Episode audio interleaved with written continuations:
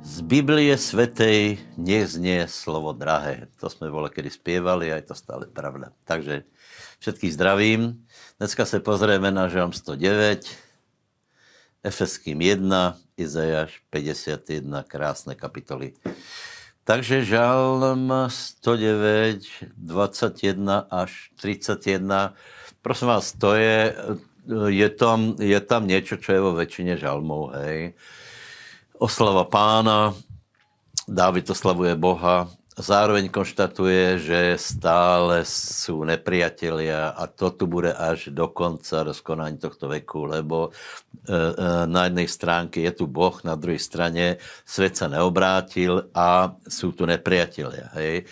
Dávid dúfa v pána a nadeja sa, že nakoniec on z toho vyjde víťazne, ne jeho nepriatelia hovorí napríklad, nech si odporcovia oblečú stud a nech sa odejú svojou hambou ako plášťom. Veľmi budem oslavať hospodina svojimi ústy a budem chváliť medzi mnohými.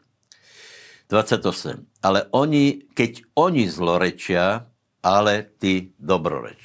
Čiže pre nás není dôležité to, čo si myslí ľudia, aké na nás vysílajú uh, kliatby, anebo statusy, alebo komentáre pod, uh, pod uh, našu prácu. Pre nás je dôležité, nech si zlorečia, hovorí David, nech, keď on, dokonca je nech, nech zlorečia, ale pre nás je dôležité, že Boh dobrorečí.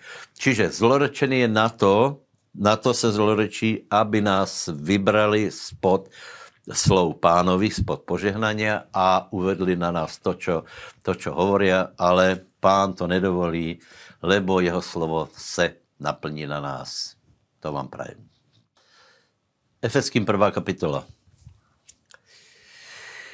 Okrem pozdravov sa tu nachádza jedna z veľmi dôležitých pasáží, teda samozrejme celé slovo je dôležité, ale skoro povieme teda známá pasáže a to je ta Pavlova modlitba a to jsme vždy študovali a doteraz se to študuje, o čo vlastně máme se modlit, o čo máme stát, čo se modlil Pavel a to je od toho 15. verša asi do 23.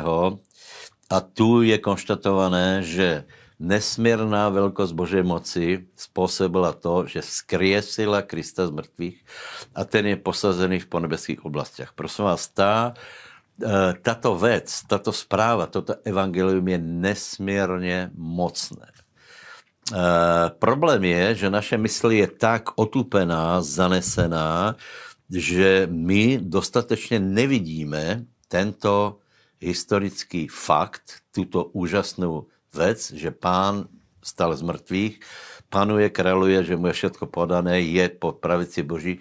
Práve preto Pavel hovorí, aby sme sa modlili, aby sme to uvideli. Nech nám Boh ráčí na ducha múdrosti a zjevenia pravým jeho poznáním, aby sme videli ako pôsobenie jeho sily a aké veľké je dedistvo medzi svatýma, medzi, medzi bohabojnýma. Takže toto se modlíme, lebo evangelium je obrovská správa, je to úžasná moc, sú to fakty, historické fakty a nech Boh dá, aby sme to všetko videli. Izajáš 51 až 54 sú to jedny z najkrásnejších kapitol Biblie, lebo hovorí proroctva o Mesiášovi. To sú tzv. mesiášské kapitoly. Asi každý, každý ich pozná a je tu popis toho vlastne, ako, ako prebehne vykúpenie. A v 53. kapitole Izajáš kladie takú otázku, kdo uverí našej zvesti. Lebo to, ako prebehlo vykúpenie, je úplne iné, je to vzdialené ľudskému rozmýšľaniu, lebo, lebo my by sme vytvorili nejakého supermana, samozrejme Ježíš je superman, hej ale my bychom vytvorili někoho, kdo nikdy nebol porazený, kdo prostě všetko valcuje silou. A teraz Izajáš hovorí, kdo uverí našej zvesti, lebo viděl toho Mesiáše a viděl ho úplně potupeného, viděl ho tak, že na něm nebylo nic žárostivého, byl zroněný, zbytý, zahambený, byl poplivaný, byl špinavý a skutečně uh, Izajáš si zlakol. Potom hovorí, kdo uverí našej zvesti. Ja áno. To je obrovská milosť. Keď my vieme e, uveriť tomu, že to, čo sa stalo dokonalému Mesiášovi, bolo kvôli nám. Ja som velice vďačný. Som vďačný Bohu, že mi dal milosť, aby som tomu uveril a prosím Boha, aby ma, mi dal milosť, aby som vydržal až do konca a toto prajem aj vám. Vykúpenie nebylo lacné.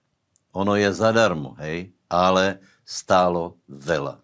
Niekedy rozmýšľaj o utrpení rozmýšľaj, keď budeš u zubára, aké to asi bolo, keď pána bičovali, aké to bolo, keď vysel na kríži, aké to bolo, že, že ho všetci opustili. A toto všetko nie za svoje hriechy, ale za naše. Nech je poženané meno. Pokoj.